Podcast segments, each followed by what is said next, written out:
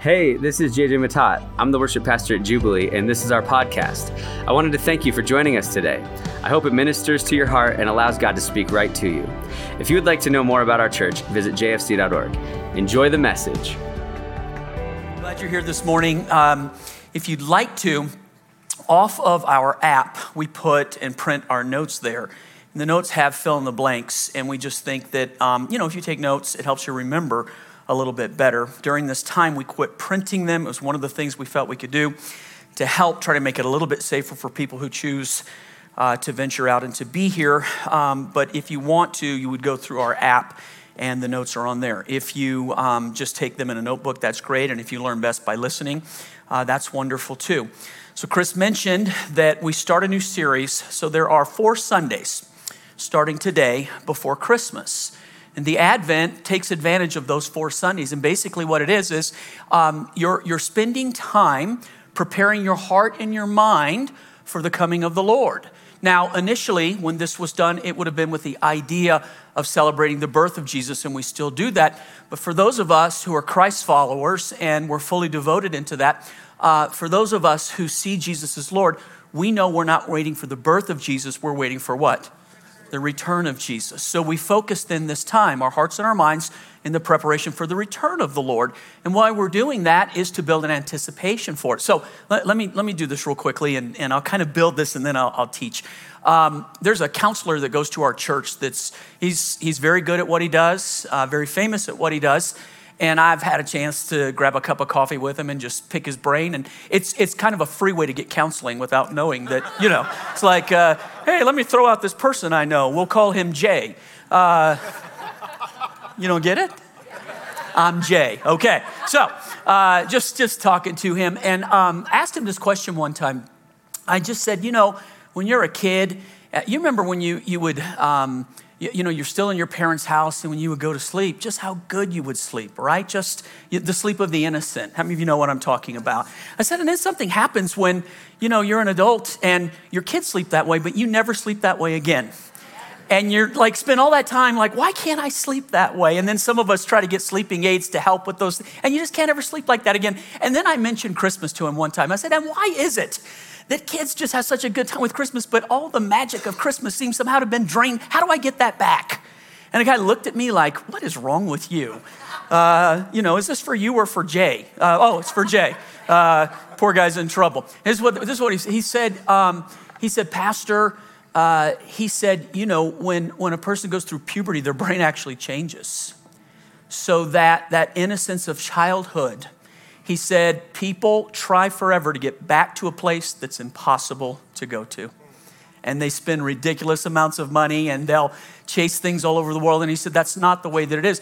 He said, What you need to do is to find joy in the place that you're at. And God has ways for us to do those things right there. And so then he used that scripture that said, Unless you become like a little child, listen to this, you can't enter the kingdom of heaven. And he said, you know, the idea that we have to become children again, it's an impossibility. So, what then is the scripture teaching us?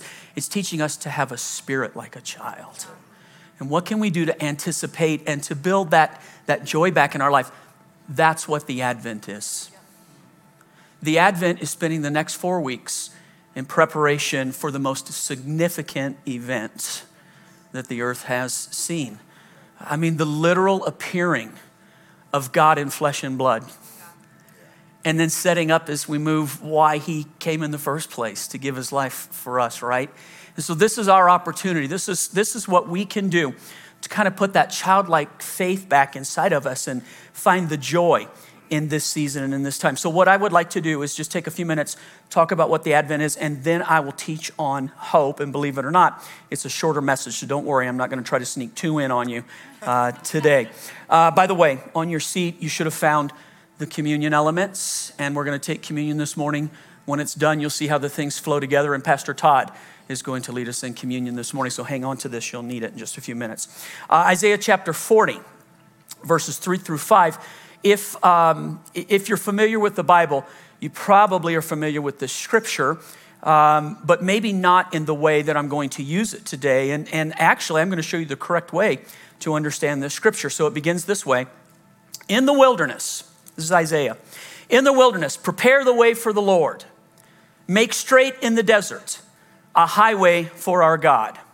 Every valley shall be raised up, every mountain and hill made low. The rough ground shall become level, the rugged places a plain or a smooth place. And the glory of the Lord will then be revealed, and all the people will see it together. Uh, this is the same scripture that was used for John the Baptist when he came as a herald for Jesus.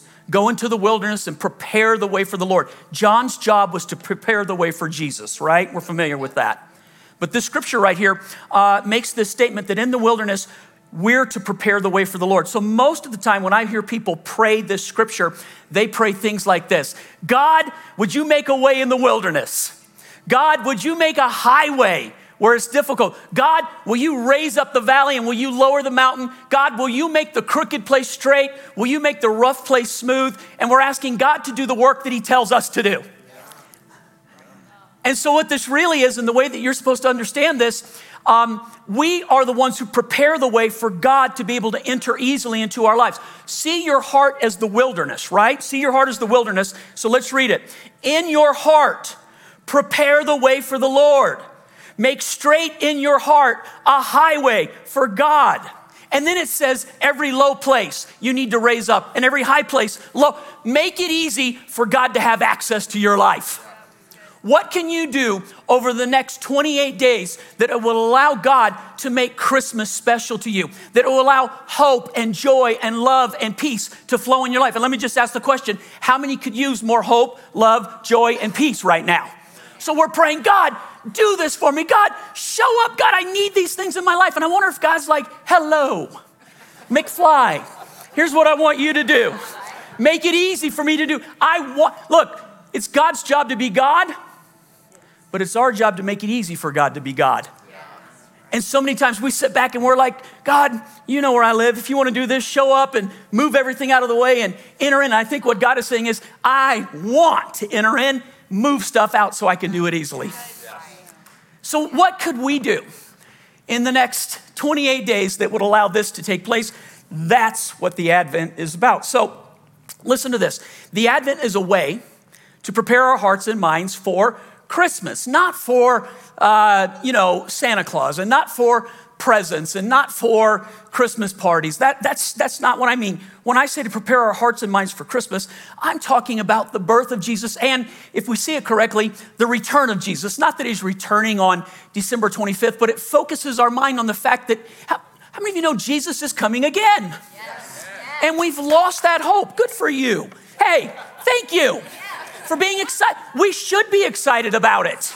We should not just go, yeah, he's coming back. Yeah, yeah. Yeah, so so's my mother-in-law. I mean, God forbid, right? I've got a good mother-in-law, so I can't say that.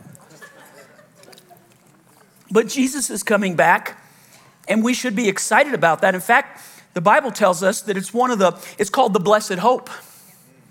The blessed hope. I'll show you in just a few minutes. So the Advent is simply a way to prepare our hearts and our minds for Christmas. The word Advent in Latin, Adventus, uh, literally means the arrival or the coming. So it, it beckons, it hearkens, it talks to the coming of Jesus the first time, but we who are aware realize he's coming again for the second time.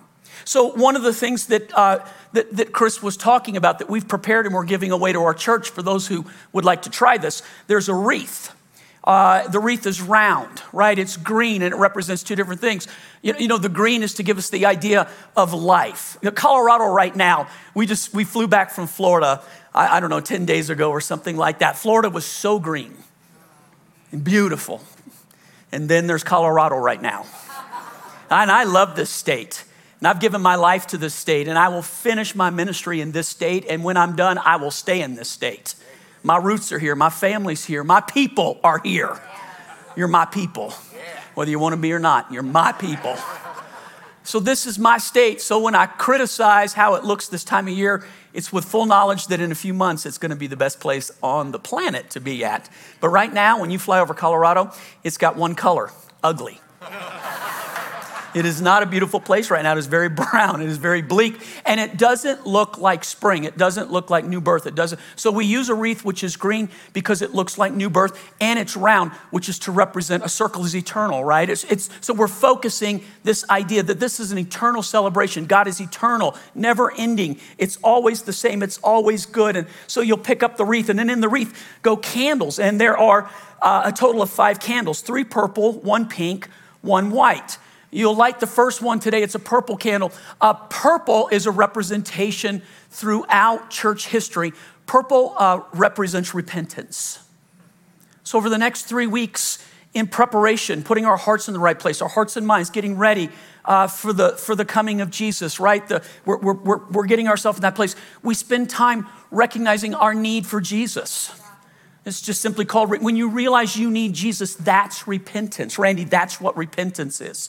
We give repentance, uh, you know, well, that's when I go down front and I cry my eyes, or that's when I feel sorry about my life. That's a form of repentance, but that's repentance is when you recognize your need for God. That's what repentance is. So the first three candles, the first three weeks are purple, representing uh, repentance. And then uh, in the fourth week, it's pink. And here's the thought through church history, pink has represented grace, it's represented mercy. So here's the thought when we repent, God is always merciful to us. When we ask Him to forgive us, He always forgives us. When we say, God, I need you, He always says, Here I am. That's beautiful. And then the last candle, which you light on Christmas Eve, is a white candle in the middle, representing what do you think it represents? The answer is always Jesus. Remember, I taught you this before. If you want to get the answer right, it's always just just blurt out Jesus, and you'll always be right in church. You can't be wrong. So, like, hey, what's our hope? Jesus. What's the good news this week? Jesus. Who's the white candle? You have a great teacher here at this church. He loves you and he prepares you so well. All right, so the first candle, if you're going to do this, or at least be aware of it, the first candle, each candle has a meaning. The first candle, the meaning of the candle is hope. It's to focus our hearts and our minds on hope. And, and Chris has already, she, she did a beautiful job in the announcement. We all need hope right now. So if you're filling in the blank on the notes, here's the first one. Let me talk about the big three the big three. Now, some of you are like, he's going to talk about Chrysler, Ford, and GM this morning. They haven't been the big three for a long time. Here's the big three. I bet you can figure them out in Scripture. 1 Corinthians 13, 13. The Apostle Paul is talking to a church in Corinth, which is a very metropolitan city. It's a huge city for its time. The people are well educated. Uh, this is a neat church. And Paul is talking about spiritual gifts and he's talking about prophecy and he's talking about end times. And then, right in the middle of that, he writes this verse, which normally is relegated in, in most weddings. But look at how beautiful the words are. And now these three remain. So here's what he's teaching when everything is over, when everything has had its day, had its time, all things are past, three things will be standing when this election is finally over, three things will be standing. A hundred years from now, three things will still be standing. 10,000 years from now, three things will still be standing. When you're in eternity for eternity, these three things will still be standing faith, hope, and love. And then he brings out this beautiful point, and the greatest of the big three is love. Wow. So the Advent focuses on faith, hope, and love, and each week we'll talk about one of those, but this week is hope, the importance of hope and the beauty of hope. So, uh, one of the big three is hope. So, let me ask this question and, and maybe just think about this for a moment. What's the difference between faith and hope? Because most people sort of use them interchangeably with each other. And yet the Bible has two distinctives. It uses the word faith and it uses the word hope, and it uses them in different contexts. So if I were to like, you know, if you're standing up here and you were about to teach the difference between faith and hope, how, what's the difference? Is it just semantics and they really aren't different, or are they different from each other? So, uh, the easiest way that I understand the difference between faith and hope is simply to understand it this way faith is like right now, it's active, it's present tense. It's not. So, the Bible says that faith calls things that aren't as though they are right now. We look at a situation, it may not be going the way that we think it should be going or the way that we want it to be going, and then we see it through the eyes. Heaven needs to come to earth, so we're gonna call out what heaven looks like. In heaven, there is no sickness, so therefore, we're gonna pray for people who are sick because God's will, He's a healer. I'm gonna say it one more time God's will, He's a healer. Now, does everybody get healed? No, because some ultimate healing is heaven. Heaven's better than earth. Thank you, one person on that right there. By the time I get done, you'll agree. So, the difference between faith and hope is simply that faith is present tense, it's now. Uh, of course, there's so much more to teach about faith, but I'm not teaching about faith today. I'm teaching about hope. So, if faith is present tense, now, this moment, uh, what is hope? Hope kind of it focuses on the future and anticipation. So here's how the two work together. When you have faith for something, you believe it, and it's based on the promises that God gave you. Faith is based on the promises that God gave you. We can have faith in a person, but the problem with me having faith in you is that you're a human just like me. So I realize even in best intentions, you could still have a different idea and you could still not be faithful. And what does that make you? A human. But when God says something, it is, how many of you know when I say it and God says it is two different things? When God says, I promise, you can go to the bank on the promise. So faith is God promises right now. I believe it. Hope is the anticipation while we're waiting for that thing to happen. So let me give you an example of this. I mentioned coming back from Florida. Here's why we're in Florida.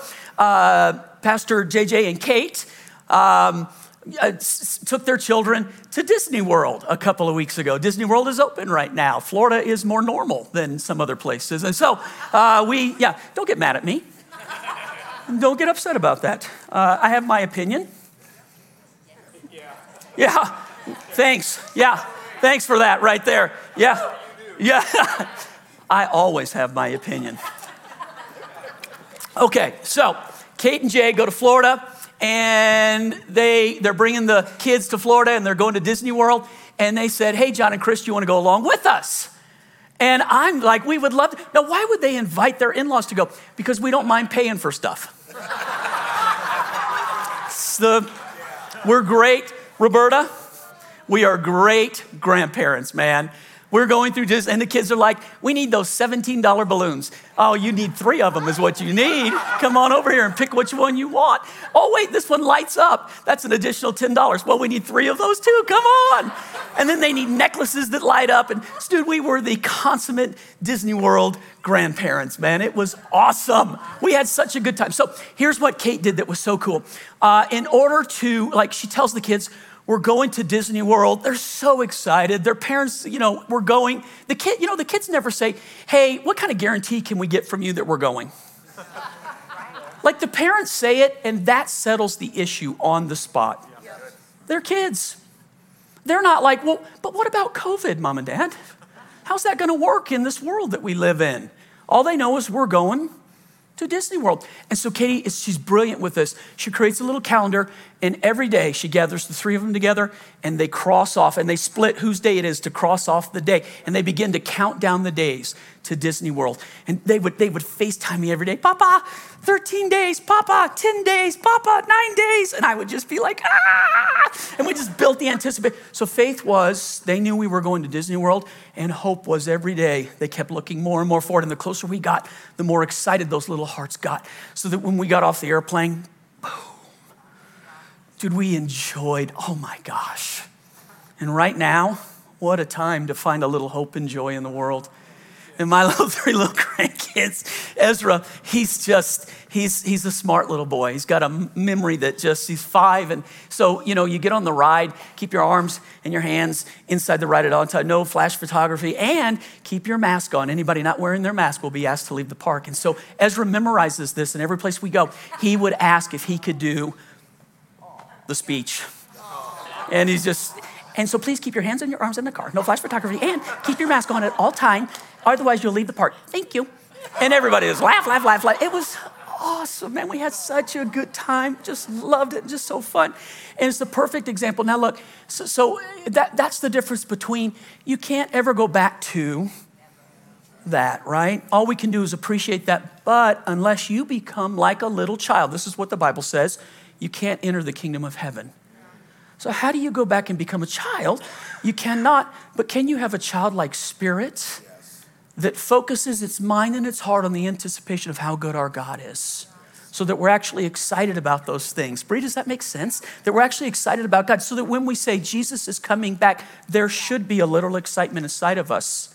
I don't know when, and I don't even know how to mark a calendar down because Jesus said about that day and hour, nobody knows except the Father. But he did promise that he is coming back, and I'm going to read this to you and prove it because it's just really a super, super powerful scripture. John 14, 1 through 3. This is where you should have faith and then hope as you anticipate it. Do not let your hearts be troubled. I'm going to read that one more time. I think these are really important words. So here's what I want you to do clear everything out of your mind for just a moment. Put your device down, your pencil, pen, pay attention, read it with me. Do not let your hearts be troubled. One more time. Do not let your hearts be troubled. Look at me real quickly. Here's what we pray God, keep my heart. Watch over my heart. God, there's just so many things to be fearful, and I don't know what tomorrow's to be, and I don't know what's to happen with my job, and I don't know what's to happen in the United States. And here's Jesus' advice You, you, do not let your heart be troubled. So, in some sense, we play a part in keeping our hearts from being troubled. Yes or no? Do you agree with that? It's not my words. This is this. Do not let your hearts be troubled. The words of Jesus. Make a choice about this. It's very easy to let your heart be troubled, isn't it? So, how do you let your heart be troubled? Don't guard it. Read anything you want, listen to anything you want, let everybody's opinion. Listen to the pastor's opinion. I'm pretty centered, and I'm a good guy. Do not let your hearts be troubled. And here's Jesus. You believe in God, believe also in me, and then look at this promise. My Father's house has many rooms in it. If that were not so, would I have told you that I am going there to prepare a place for you? And if I go and prepare a place for you, I will come back and take you to be with me, that you also may be where I am. What a stinking promise, man. And, and, and here's what I know as a pastor most of the time I use that scripture, it's at a funeral with a person who's passing from this life to the next one, and I'm making a promise to their loved ones that Jesus has said, Look, where He is, you will be, so you will see this person again. But why would we relegate this beautiful promise to only a funeral? Why wouldn't we read it every day knowing that Jesus, in anticipation, wants to come get you, and you should be anticipating Him coming to get His bride? Now, I, I, would love to take you into the Jewish understanding of the scripture. He's the bridegroom who, who has made a covenant with us as the bridegroom. We're the bride, the church is his bride. He's made the covenant, those are his promises. And the Bible says, as soon as the young Jewish bridegroom gets engaged, he immediately goes to prepare the bridal chamber at the father's house in order to have a place to bring the bride.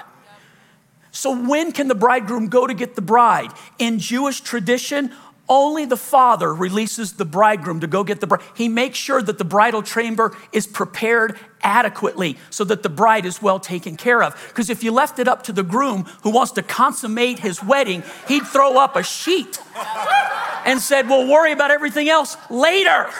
But let's get to the main thing. Do I need to go any further or like? So somebody has to say no. You can't just have that. You've got to be able to take care of the bride. So build out the bridal chamber. So then Jesus takes the concept of Jewish understanding and puts it in in my father's house are many rooms. And I go to prepare a place for you as the bridegroom looking to get my bride. If it were not so, do you think I would stand here and lie to you? Because where I am, I'm coming to get you so that you can be with me too. And then they ask him a little bit further in that, When are you coming? About that day and hour, no man knows except the Father in heaven, because it's the Father's job to release the bridegroom to get the bride. And what does the bride do? In the meantime, oh, this is so they get engaged over a cup of wine. Dude, this like my goosebumps go right now. Oh, listen to this. They get engaged over a cup of wine. And if she wants to marry him, all she has to do is pick up the cup and drink from it to say, Yes, I accept the terms of the engagement. Then he immediately goes to get the chamber ready.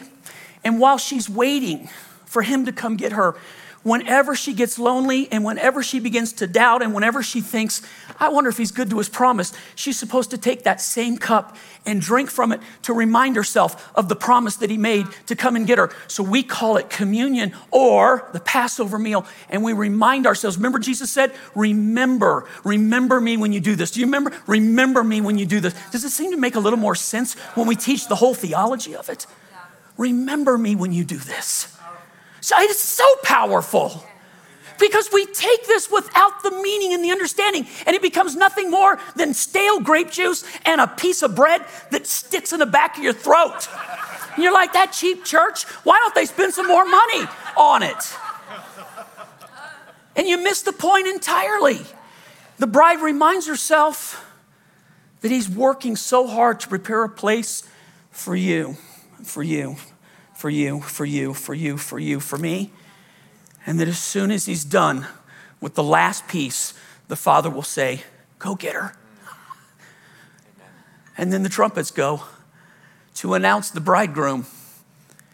And then the bride has made herself ready, the Bible says. So, what are we doing during this time? We make ourselves ready. And how do we make ourselves ready? We anticipate the coming of the Lord. Does anybody hear what I'm saying right now? Quit playing church, man. This is all real. It's all gonna matter. There's no test at the end of it, it's Jesus at the end of it. What a chance today. Literally, that candle of hope is known as prophetic hope.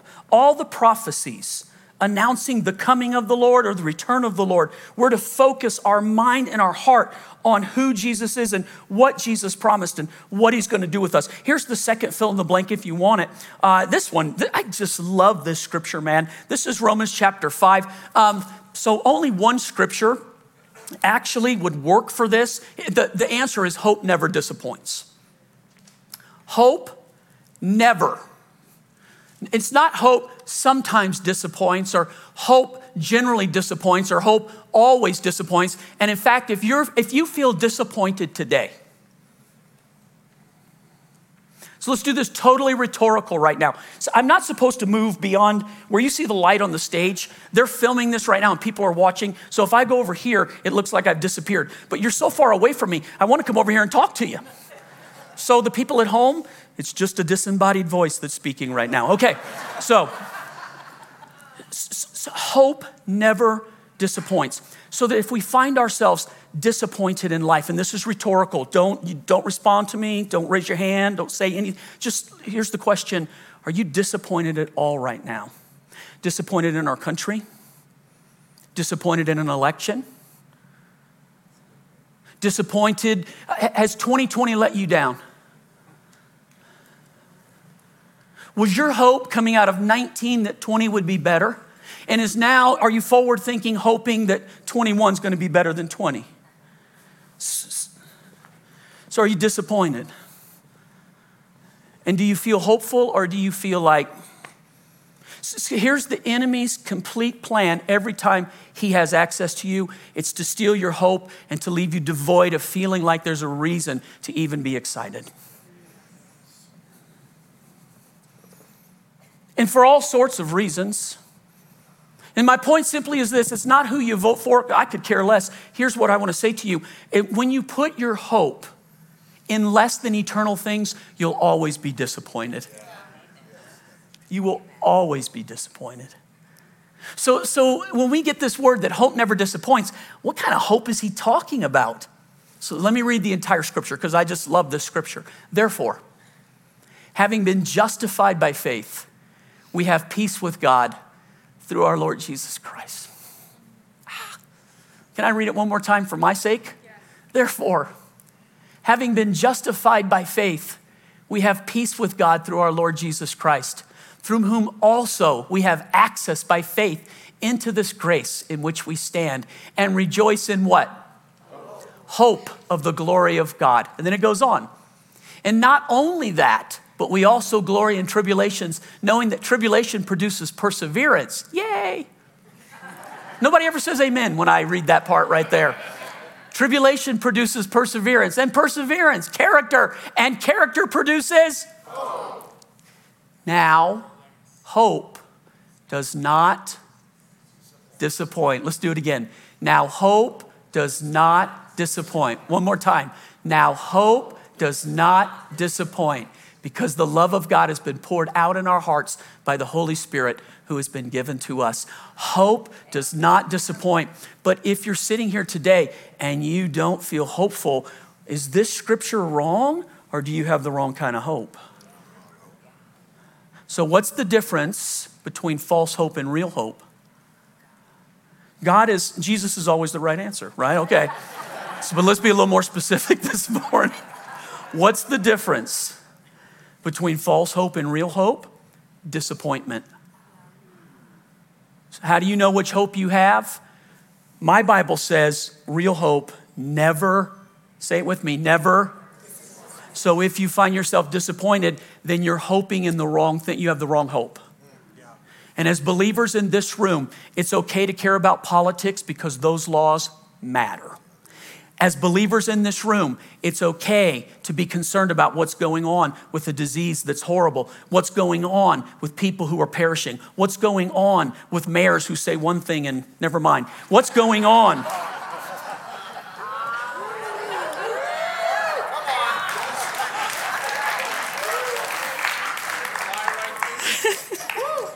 hey, you like me now? All right the difference between false hope and real hope is disappointment. So here, here's the question, and this one's okay to answer out loud Have you ever been disappointed? So the cure for disappointment then is real hope. It's real hope. It's not condemnation, by the way. So God doesn't want you to feel bad about the fact that you've become disappointed. He wants to offer you real hope today. Titus this is a little small book in the New Testament that is um, sort of hardly ever taught from, but uh, this, this, this is that blessed hope. So, the advice that Titus gives is for believers to focus their mind on this important event. We're looking for the blessed hope. Let's say that blessed hope and glorious appearing of our great God and Savior, Jesus Christ. So, in this one verse, uh, verse 13, Titus is just saying, as believers, the blessed hope we have is that we should be looking forward to the appearing of our Lord Jesus. Look at me. We have 28 days right now to not let this month just, how, how do we just get through this month and then just get into the next year? Stop it. Stop it. The next 28 days could be the most important 28 days of your spiritual life if you'll do what I'm telling you to do right now. Focus your heart and your mind on who you are and who our God is and what our God has said and make the time count. Redeem this time. Come to the end of the year not limping across the finish line, run across celebrating that Jesus is alive, man. Who are you, church? Come on. Who are you? Here's where I'll finish the message. Why do we need to be people of hope? Why does it matter? Who cares, Pastor John? Romans chapter 15, verse 13. Look at this last scripture. May the God of, one more time, may the God of, just let me say this. God reveals himself throughout the Bible by different abilities and different names. Uh, he's, he's Jehovah Rapha, he's our healer. He, he, he's, he's our banner, he, he's, our, uh, he's our everything, right? Just different names for God. One of my favorite names for God, he's the God of hope. I mean, aren't you glad he's not the God of, I'm gonna get you? The God of judgment, the God of anger. He's the God of hope. And here's what hope does, and this is why it's important May the God of hope, look at this, fill you with all joy and peace as you put your mind and your heart in Him. You trust Him. How many of you need more joy and more peace in your life right now? Don't raise your hand, you don't get it. How many of you need more joy and more peace in your life right now? Look, at the preacher, I, both hands are up. I'll take a double portion of joy and peace, man. I deal with enough problems all day long. I, not only do I have mine, but I have a lot of other people's. And it's what I do, and I love what I do. And that's why, listen to me, and that's why I need more joy and more peace because I live in this world with you. I need more joy and I need more peace, and it comes through hope. Hope is like an inroad to joy and peace. May the God of hope fill you with joy and peace. So, my question is do you have hope? Hope comes in a relationship with Jesus, make no mistake about it. Real hope, not false hope, real hope comes in a relationship with Jesus Christ. And if you don't have that relationship, it's as simple. Repentance is recognizing your need for God. And then when we say, God, have mercy on me, God always says yes. And then He can fill your life with hope, which leads to joy and peace. And if you find yourself right now where that joy and peace has been stolen, what does it mean? It means that the enemy has skillfully found a way to get your heart and your mind on the wrong thing. And this is a time where we refocus on who Jesus is, what Jesus said, and what we know to be true.